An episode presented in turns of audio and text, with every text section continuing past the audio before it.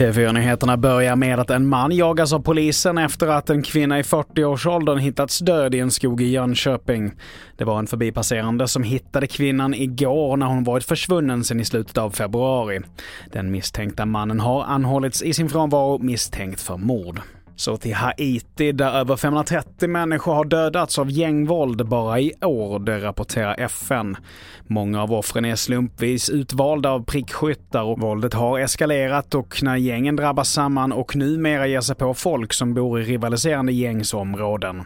Och till sist, energiminister Ebba Busch kommenterar nu beskedet om att företagare fått elstöd som var riktat till privata hushåll.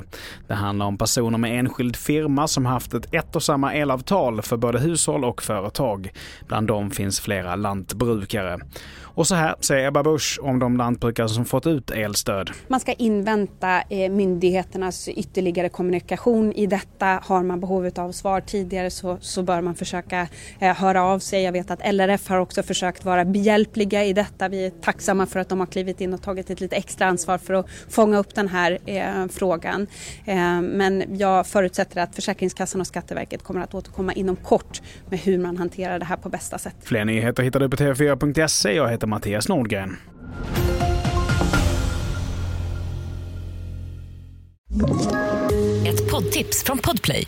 I podden Något Kaiko garanterar östgötarna Brutti och jag, Davva, dig en stor dos skratt. Där följer jag pladask för köttätandet igen. Man är lite som en jävla vampyr. Man har fått lite blodsmak och då måste man ha mer. Udda spaningar, fängslande anekdoter och en och annan arg rant.